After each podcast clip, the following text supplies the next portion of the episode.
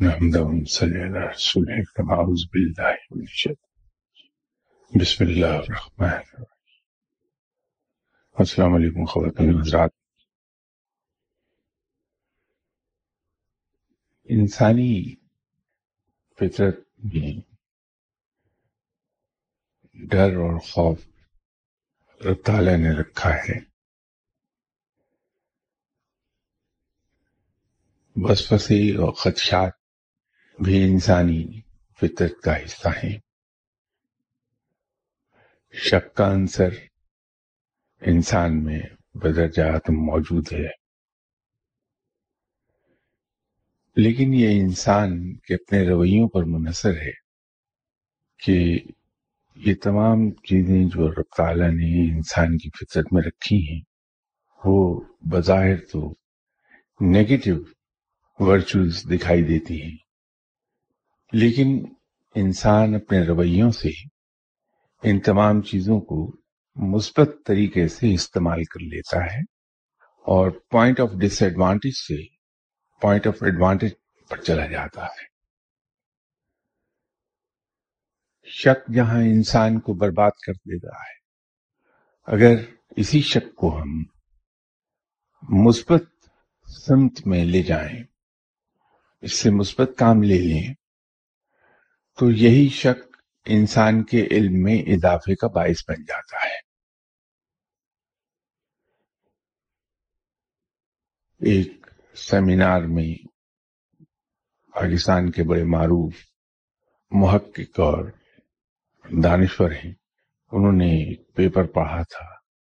تو ان کی تحقیق کے مطابق حضرت امام غزالی رحمت اللہ علیہ ان کے کہنے کے مطابق، یہ میرا خیال نہیں ہے لیکن ان کا کہنا تھا کہ حضرت امام غزالی آگے اس لیے نہیں بڑھ سکے کہ ان میں شک آ گیا تھا۔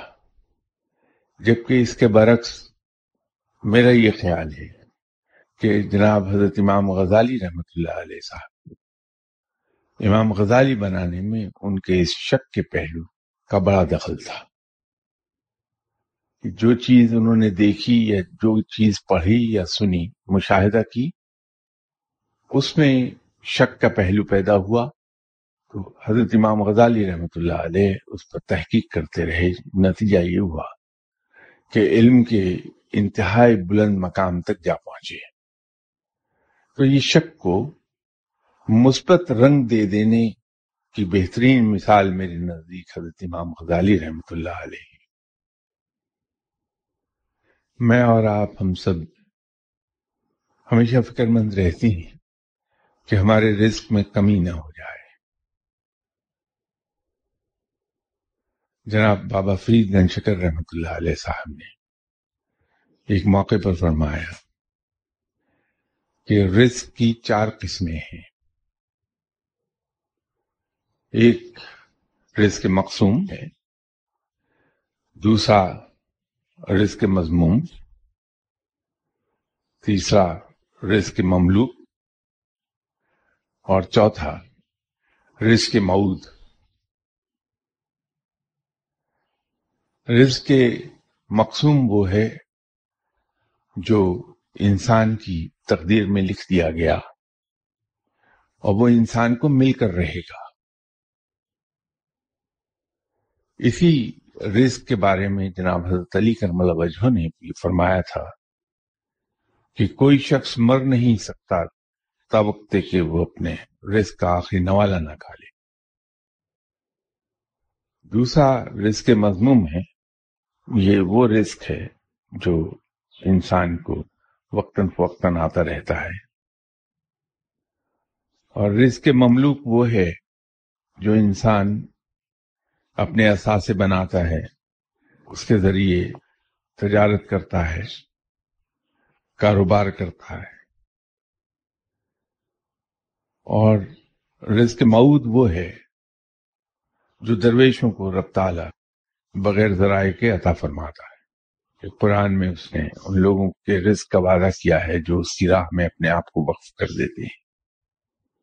بابا صاحب کا فرمانا یہ ہے کہ رزق مقصوم پر انسان کو توکل کرنی چاہیے۔ لیکن رزق مضموم اور رزق مملوک میں توکل نہ کرے۔ اور رزق کی چوتھی قسم تو ہے ہی درویشوں کے لیے کہ جو رب پر توکل کر کے بیٹھتے ہیں اور رب ان کو مختلف ذرائع سے مختلف اسباب بنا کر رزق وہاں پہنچا دیتا ہے۔ تو اگر رزق رزق مقصوم ہے، تو پھر ہمیں اس بات کا یقین کر لینا چاہیے کہ رب ہمیں بھوکا نہیں مرنے دے گا۔ رب تعالی ہمارے اولاد کو بھوکا نہیں مرنے دے گا۔ جو رزق اس نے ہماری تقدیر میں لکھ دیا ہے، وہ بہرحال ہم تک پہنچے گا، ہر حال میں آئے گا۔ نہ اس میں ایک اونس کی کمی ہو سکتی ہے، نہ ایک ایک اونس بڑھایا جا سکتا ہے۔ تو یہ گارنٹیڈ ہے۔ رزق مملوک ہماری کوششوں سے مشروط ہے کہ ہم جتنی کوشش کر لیں گے، ہمیں اتنا ہی مزید رزق عطا ہو جائے گا۔ تو اس منیمم رسک کی گارنٹی کے ساتھ ہمارے پاس جواب نہیں رہتا کہ ہم خوف زدہ ہوں۔ کہ معلوم نہیں کل کیا ہوگا؟ رزق ملے گا یا نہیں؟ یہیں اسی محفل میں ایک مرتبہ گفتگو کے دوران آپ کی خدمت میں عرض کیا تھا کہ انسان سے غلط کام تین ہی طریقوں سے کرائے جا سکتے ہیں۔ یا آسان لفظوں میں یوں کہیے کہ انسان صرف تین طریقے ہی سے بلیک میل ہو کر غلط کام کرنے پر تیار ہو جائے گا۔ اور لطیفہ یہ ہے کہ وہ تینوں چیزیں ایسی ہیں جن کے بارے میں ہم صبح شام اٹھتے بیٹھتے یہ کہتے رہتے ہیں کہ یہ سب اللہ ہی کے اختیار میں ہے ایک تو یہ ہے کہ ہمیں یہ خوف ہو کہ ہماری جاب چلی جائے گی، ہمارا کاروبار تباہ کر دیا جائے گا۔ اس کا ڈراوا دے کر، اس کی دھمکی دے کر کوئی ہم سے غلط کام کرا لے گا۔ جبکہ ہم صبح شام اٹھتے بیٹھتے یہ کہتے رہتے ہیں کہ رازق صرف رب ہے۔ دوسرا یہ ہو سکتا ہے کہ کوئی ہمیں جان سے مار دینے کی دھمکی دے کر غلط کام کرا لے۔ اور عجیب بات یہ ہے کہ ہم سبھی یہ مالا جپتے رہتے ہیں ہر محفل میں۔ کہ میری زندگی اور موت صرف رب کے اختیار میں ہے۔ نہ کوئی شخص مجھے ایک منٹ زندہ رکھ سکتا ہے، نہ کوئی ایک منٹ پہلے موت دے سکتا ہے۔ لیکن اسی کے خوف سے ہم غلط کام کرتے ہیں۔ اسی طرح تیسری چیز یہ ہے کہ ہمیں رسوا کرنے کی دھمکی دے کر کوئی ہم سے کام کروا لے۔ جبکہ اس کے بارے میں بھی ہم یہ کہتے ہیں کہ سب عزتیں اللہ ہی کے لیے ہیں۔ ہاں جسے وہ چاہتا ہے، عزت عطا فرماتا ہے۔ تو جب عزت اور ذلت سب اللہ کے اختیار میں ہے تو پھر ہمیں ڈر کس کا؟ اسی طرح یہ رزق کا جو اندیشہ اور خدشہ ہمارے دل میں رہتا ہے، اس سے ہم خوف زدہ رہتے ہیں۔ اور نتیجہ یہ ہے کہ ہم ادھر ادھر بھاگ دوڑ میں لگے رہتے ہیں۔ کوئی لوٹا پھیرنے والے صاحب ہمیں مل جائیں جن سے ہم یہ ایشورنس لے لیں کہ ہمارا رزق ختم نہیں ہوگا۔ یہ بھی ایک تماشا ہے کہ رب جس نے وعدہ کیا کہ رزق دینے والا میں ہوں، جب وہ یہ دعویٰ کرتا ہے کہ رازق میں ہوں، تو یہ اس کا دعویٰ بھی ہے اور وعدہ بھی ہے۔ دونوں ہی باتیں ہیں۔ تو ہم رب کے وعدے پر تو یقین نہیں رکھتے، لیکن وہ اس کا بندہ جو لوٹا پھیرنے والا ہے، اس کی کہی ہوئی بات پہ فوراً یقین کر لیتے ہیں۔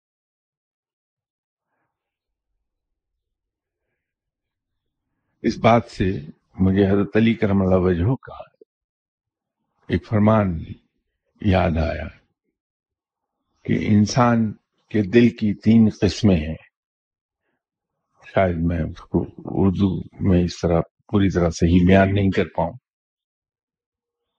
یا یوں کہیے کہ انسان کے دل کی تین کیفیات ہیں یہ زیادہ صحیح ہے۔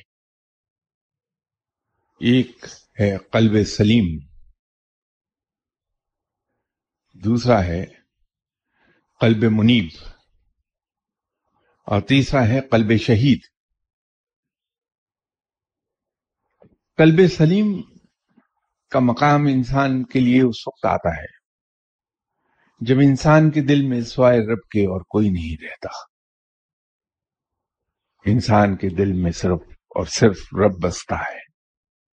وہ مقام قلب سلیم کا ہے۔ اور جب انسان تمام گناہوں سے سچے دل سے توبہ کر لے، جسے توبہ النسو کہتے ہیں، جب کوئی انسان سچے دل سے توبہ کر لیتا ہے، تو اس کا دل قلب منیب کے مقام پر جا پہنچتا ہے۔ اور جب کسی شخص کو رب تعالی یہ توفیق بخش دے کہ اسے ہر چیز میں رب کا جلوہ دکھائی دینے لگے، تو قلب شہید کے مقام پر ہے۔ ہم لوگ اکثر درویش اور فقیر حضرات کے پاس جا کے یہ سوال پوچھتے رہتے ہیں کہ میں رب تک کیسے پہنچ سکتا ہوں؟ انسان اور رب کے درمیان حجاب صرف اس کی دل کی آلائشوں کا ہے۔ جب انسان کے دل سے آلائشیں ختم ہو جاتی ہیں، دنیاوی آلائشیں نکل جاتی ہیں۔ تمام غصہ کینا انتقام جھوٹ دس آلائشیں ہیں۔ جب انسان کا دل صاف ہو جاتا ہے ان آلائشوں سے، تو انسان رب تک جا پہنچتا ہے، وہ حجاب اٹھ جاتا ہے۔ ہم غلط طور پر یہ سمجھتے ہیں کہ رب تسمیاں پھیرنے سے ملتا ہے۔ رب دلوں کو صاف کرنے سے ملتا ہے۔ دلوں کو تمام آلائشوں سے پاک کرنے سے ملے گا۔ تو جو شخص یہ چاہے کہ میں رب تک جا پہنچوں اس کو اپنے دل کو اس طرح سے صاف کرنا ہوگا کہ وہ قلب کی تینوں کیفیتیں حاصل کر لے۔ قلب سلیم بھی حاصل ہو جائے کہ اس کے دل میں سوائے رب کے کوئی نہ رہے۔ اس طرح توبہ کر لے کہ دوبارہ گناہوں کے قریب نہ جائے۔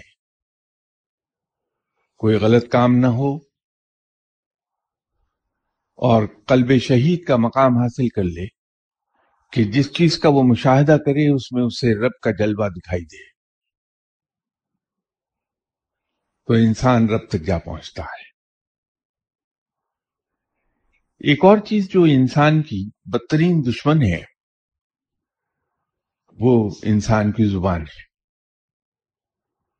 اور زبان کی توبہ بڑی ضروری ہے۔ ویسے تو سبھی اعضا کی توبہ اہم ہے، لیکن فقیر سب سے زیادہ جو زور دیتے ہیں، وہ زبان کی توبہ سے دیتے ہیں۔ کہ زبان سے کوئی ایسی بات ادا نہ ہو ہمارے جو نہ کہنے کی ہو۔ ایک درویش ایسے گزرے ہیں جنہیں جناب حمید حمید الدین ناگوری صاحب نے کوٹ کیا کہ میں ایک ایسے درویش سے ملا جو لوگوں سے گفتگو ہی نہیں کرتے تھے، خاموش رہتے تھے۔ میں ان کے پاس دس سال بیٹھا۔ ان دس سالوں میں میں نے انہیں کبھی گفتگو کرتے نہیں سنا۔ لیکن ایک دن انہوں نے ایک جملہ ادا فرمایا۔ اپنے مریدین جو ان کے ارد گرد بیٹھے تھے، ان سے فرمایا کہ اپنی زبان کو وہ بات کہنے سے روک لو جو نہ کہنے کی ہے، تو تمہاری آخرت سمجھ جائے گی۔ اور اس کے فوراً بعد فرمایا کہ یہ میں نے کیا کیا، یہ بات تو نہ کہنے کی تھی جو میں نے کہہ دی۔ تو اپنی زبان کو دانتوں میں اتنی زور کا دبایا کہ اس سے خون جاری ہو گیا۔ تو درویش اپنی زبان کے بارے میں بہت محتاط ہوتے ہیں کہ زبان سے کوئی ایسے الفاظ نہ نکل جائے جو نہ کہنے کے ہوں۔ کیونکہ انسان کے تمام اعضاء اگر پھنستے ہیں تو زبان ہی کی بدولت پھنس جاتے ہیں گرچہ فقرا نے زبان کو تمام اعضاء کا بادشاہ کہا ہے اسی زبان کو وہ بادشاہ بھی کہتے ہیں تمام اعضاء کا اور اس کو سب سے بڑا دشمن بھی گردانتے ہیں۔ زبان بادشاہ اس لیے ہے تمام اعضاء کی کہ اس سے ذکر الہی ہوتا ہے۔ اور دشمن اس لیے ہے کہ زبان سے ایسی باتیں نکل جاتی ہیں جو رب کو پسند نہیں ہے انسان اپنی زبان سے ایسی باتیں نکال دیتا ہے جس سے خود بخود وہ گرفت میں آ جاتا ہے۔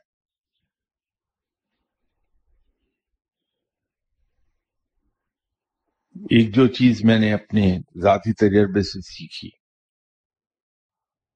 کہ ہم لوگ سبھی، میں بھی اور آپ بھی، مشکل کے وقت سخت پریشان ہوتے ہیں اور یہ لوٹا پھیرنے والے حضرات ہم، مجھے اور آپ کو سب کو اس وہم میں مبتلا کر دیتے ہیں کہ یہ کسی دشمن نے ہم پر کوئی عمل کیا جس کی وجہ سے ہم مشکلات کا شکار ہو گئے ہیں۔ میرا تجربہ یہ ہوا کہ ہم میں سے ایک بڑی اکثریت اگر پھنسی ہوتی ہے تو اپنے غصے کی وجہ سے ان مشکلات میں جا پھنستی ہے کہ ہم حالت غضب میں، غصے کے عالم میں جو الفاظ ادا کرتے ہیں، ان پر ہمارا کنٹرول نہیں رہتا۔ اور غصے کے عالم میں ہم ایسی باتیں کہہ دیتے ہیں کہ دوسروں کا دل دکھ جاتا ہے، دل آزاری ہو جاتی ہے۔ اور رب اتنا مہربان ہے، اتنا محبت کرنے والا ہے اپنی مخلوق کے ساتھ کہ وہ یہ برداشت ہی نہیں کرتا۔ کہ اس کے کسی بندے کی دل آزاری کر دی جائے۔ خواب بندہ بندہ مجھ جیسا سیاہکار ہی کیوں نہ ہو۔ وہ مجھ جیسے گناہگار بندوں اور سیاہکار بندوں سے بھی ایسا پیار کرتا ہے کہ اگر کسی ایسے سرکش بندے کا دل دکھ جائے، دل آزاری ہو جائے، تو رب تعالی اس بندے کے بحاف پر اگر وہ بندہ آپ سے کچھ نہیں کہتا، پلٹ کر، تو پھر رب اس کی مدد کو آتا ہے۔ تو ہم میں سے اکثر لوگ مشکلات کا شکار ہوئے ہوئے میں نے پائے کہ وہ غصے کے وقت اپنے الفاظ پہ قابو نہیں رکھ سکتے۔ ایسے الفاظ کہہ دیتے ہیں کہ ان کے مخاطب کی دل آزاری ہو جاتی ہے۔ ہم سوری کہ آج موضوع پر میں ٹک نہیں رہا، کسی ایک موضوع پر بات نہیں کر رہا۔ لیکن وہ یہ وہ باتیں ہیں جو بظاہر تو کسی ایک موضوع کے بارے میں نہیں ہے، لیکن در حقیقت ہیں ایک ہی ڈائریکشن میں۔ کہ یہ جو ہماری کیروسٹی ہے، ایک تجسس ہمارے اندر سب کے۔ کہ رب کو کیسے پایا جا سکتا ہے۔ تو یہ رب کو پانے کے، رب کو جتنے ہی کے نسخے ہیں سب اسی ڈائریکشن میں ہے آپ سے میری ملاقات چونکہ نومبر کے بعد اب ہو رہی ہے تو کل میں سوالات بھی بہت سے اگر آپ اجازت دیں تو میں کچھ سوالوں کے جواب عرض کر دوں۔ در حقیقت میں نے یہ پایا کہ بجائے اس کے کہ انسان خود بولے تو اپنی گفتگو میں کہیں سے کہیں نکل جاتا ہے۔ لیکن یہ جو سوالات آتے ہیں، ان کے جواب کے ذریعے سے جو علم تقسیم ہوتا ہے، وہ کہیں زیادہ فائدہ مند ہوتا ہے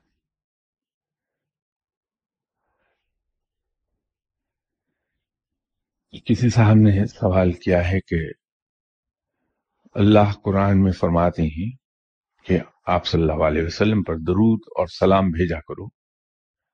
سلام بھیجنے کا طریقہ کیا ہے؟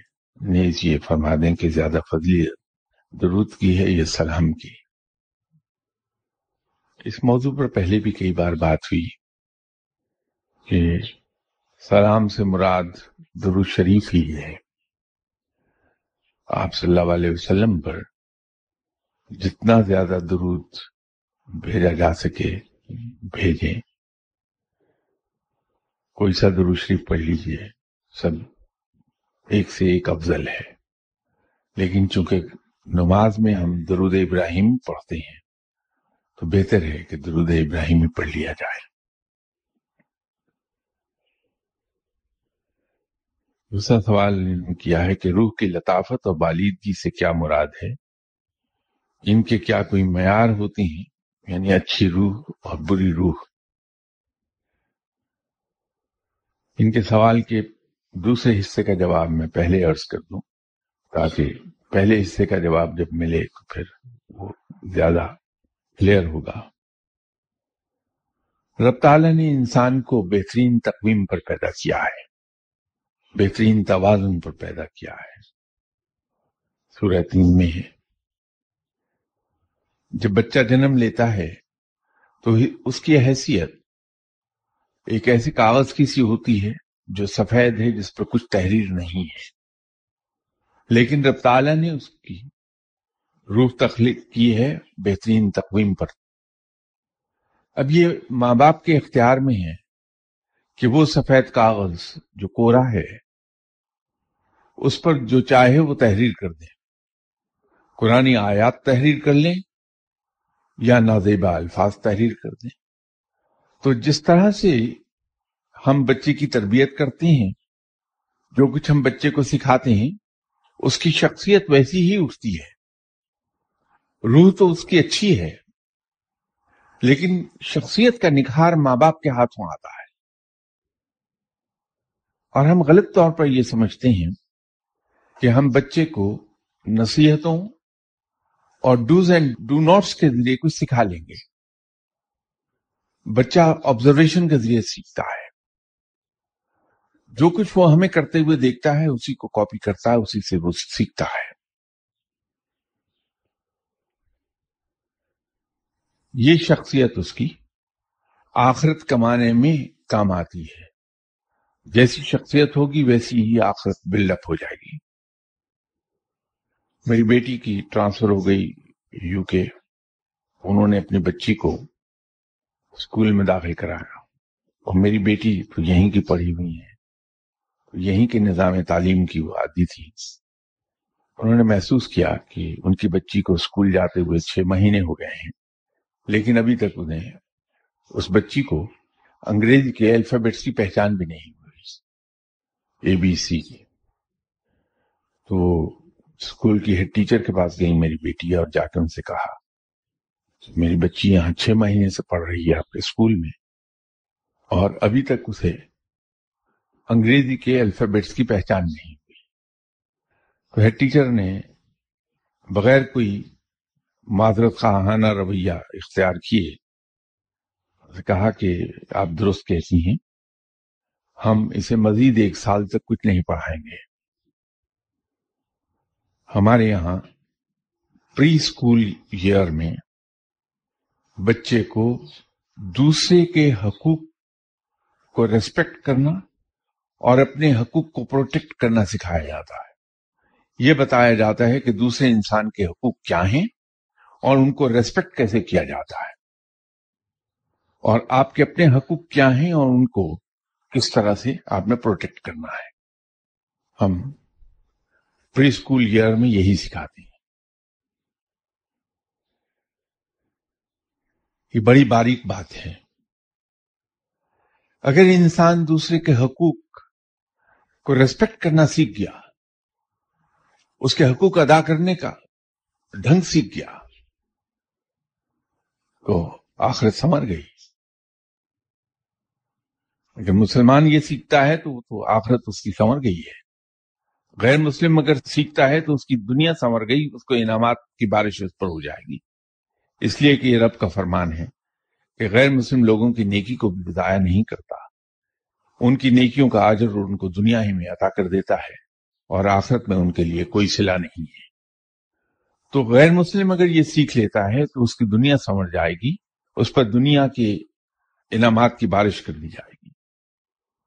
مسلمان اگر یہ سیکھ لیتا ہے تو اس کی آخرت سمجھ آئے گی۔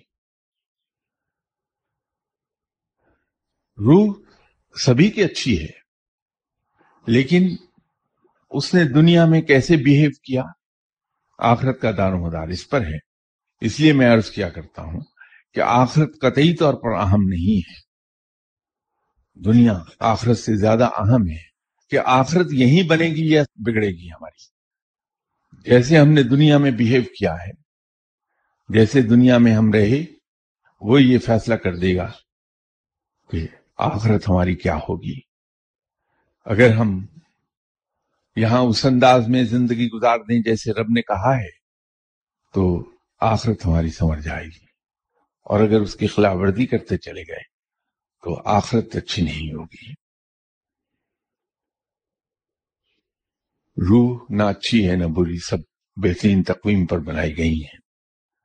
یہ صرف ہمارے اعمال ہیں، جو اچھے ہیں یا برے ہیں۔ روح کی لطافت و بالیدگی لمبی بحث ہے۔ جس طرح روح جسم کی غذا ہے جو ہم کھاتے ہیں، اسی طرح مثبت سوچ اور ذکر، رب کا، یہ روح کی غذا ہے۔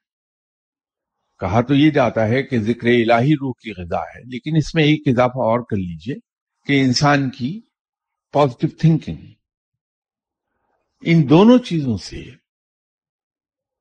روح پھلتی پھولتی ہے، طاقتور ہوتی ہے، اور اس کی پرواز بڑھتی ہے۔ جتنی زیادہ طاقتور روح ہوگی، اتنی اس کی پرواز بلند ہوگی۔ وہی روح کی لطافت و بالید کہلاتی ہے۔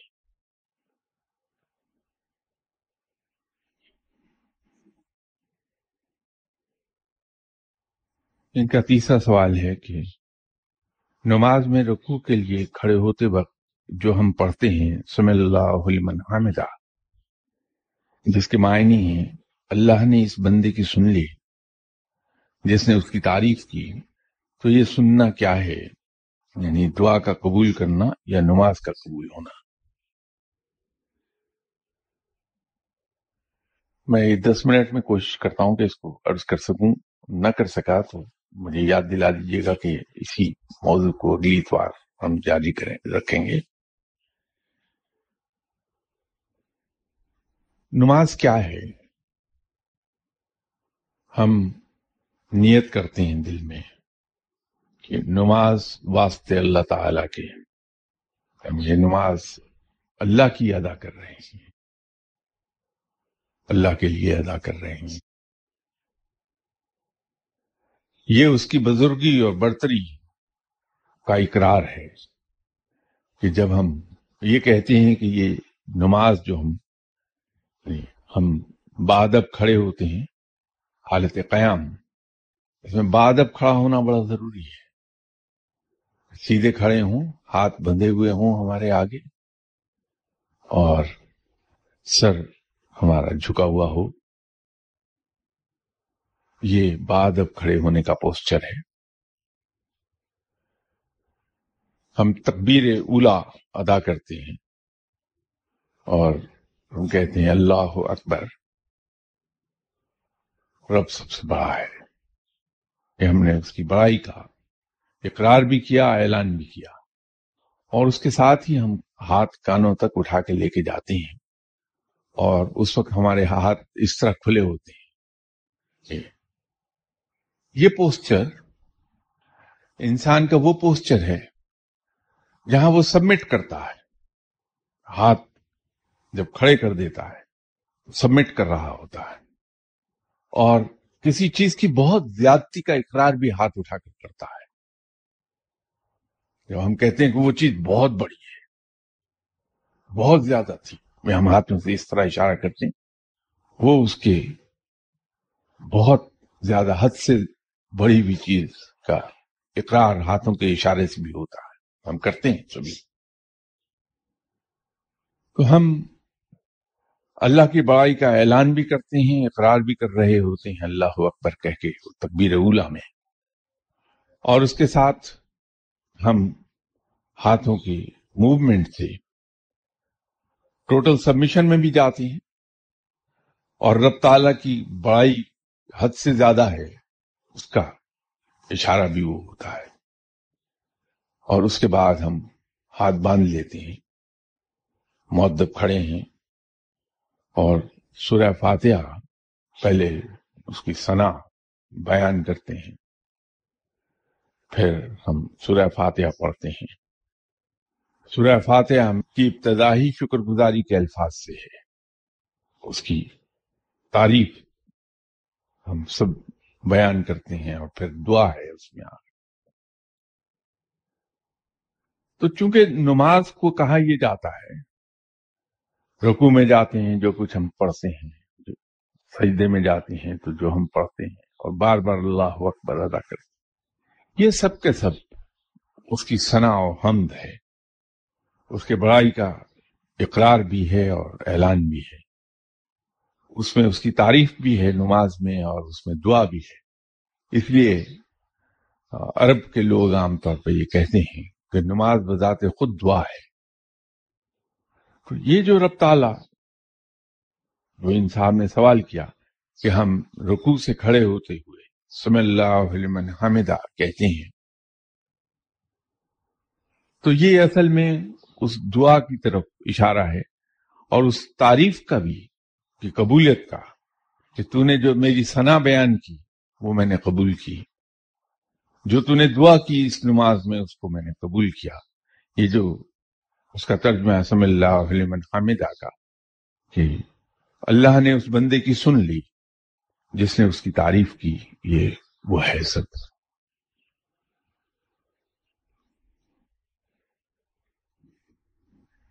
یہ چوتھا سوال کہ آپ کے مرشد نے ایک لفظ آپ کو پڑھنے کے لیے دیا تھا اور فرمایا تھا کہ اس کو پڑھنے کے بعد دعا نہ مانگی لیکن آپ نے دعا مانگی تھی جس پر وہ آپ سے ایک سال ناراض رہے تھے۔ آپ نے انہیں منایا کیسے تھا؟ یا معافی کیسے مانگی تھی؟ انہوں نے سند اس کی جناب ممتاز مفتی صاحب کی کتاب سے دی ہے کہ انہوں نے میرے بارے میں تحریر کیا۔ ایک چیز یاد رکھیے۔ یہ مجھ جیسے چھوٹے لوگ انتظار میں رہتے ہیں کہ کوئی معافی مانگے اور ہم اسے معاف کر دیں۔ لیکن بڑے لوگ اس انتظار میں نہیں ہوتے کہ کوئی معافی مانگے تو اسے معاف کر دیا جائے، بلکہ وہ دوسرے کو بغیر معافی مانگے ہی دل میں معاف کر دیتے ہیں۔ دوسری بات یہ ہے کہ درویش لوگ کبھی کسی سے ناراض نہیں ہوتے۔ جو خفگی کا وہ اظہار کرتے ہیں، وہ صرف یہاں سے اوپر اوپر ہوتا ہے۔ زبان سے یہ اظہار دل میں ان کے خفگی کبھی نہیں ہوتی۔ اس لیے کہ ان کو اجازت ہی نہیں ہے۔ وہ کبھی اپنا حال خراب نہیں کریں گے۔ اللہ کے کسی بندے کے خلاف دل میں غصہ رکھ کے۔ ابھی تو میں عرض کر رہا تھا کہ آلائش ہے یہ غصہ۔ دل میں رہے تو بڑے لوگ یا درویش لوگ یا فقیر لوگ دل میں کسی کے خلاف نہ کوئی غصہ رکھتے ہیں، نہ کوئی رنج، نہ کوئی کینہ، نہ دشمنی، نہ انتقام کا جذبہ۔ ان کے دل صاف ہوتے ہیں۔ تو وہ ایک وقتی خفگی ہے، انہوں نے اس کا اظہار کیا کہ تم نے میری محنت ضائع کر دی۔ مجھے نہیں معلوم تھا کہ وہ اس میں اعظم انہوں نے عطا فرمایا ہے۔ کہ انہوں نے تو مجھے بچایا تھا یہ کہہ کے کہ اس کے بعد دعا نہ مانگنا کیونکہ اس میں آزم سے کام تو ہو جاتے ہیں، لیکن انسان کا نام لسٹ میں سے کاٹ دیا جاتا ہے۔ تو کوئی درویش، کوئی فقیر کبھی اس میں آزم پڑھ کے دعا نہیں مانگتا۔ تو وہ مجھے بچا رہے تھے، بغیر مجھے یہ بتایا کہ میں نے تمہیں اس میں آزم دیا ہے، یہ بہت بعد میں انہوں نے ڈسکلوز کیا۔ مجھے معافی مانگنے کی نوبت کبھی آئی ہی نہیں۔ ڈانٹ بہت کھائی ان سے۔ کئی بار عزت میں یہاں تک اضافہ ہوا کہ میں کمرے سے نکال دیا گیا کہ نکل جاؤ یہاں سے۔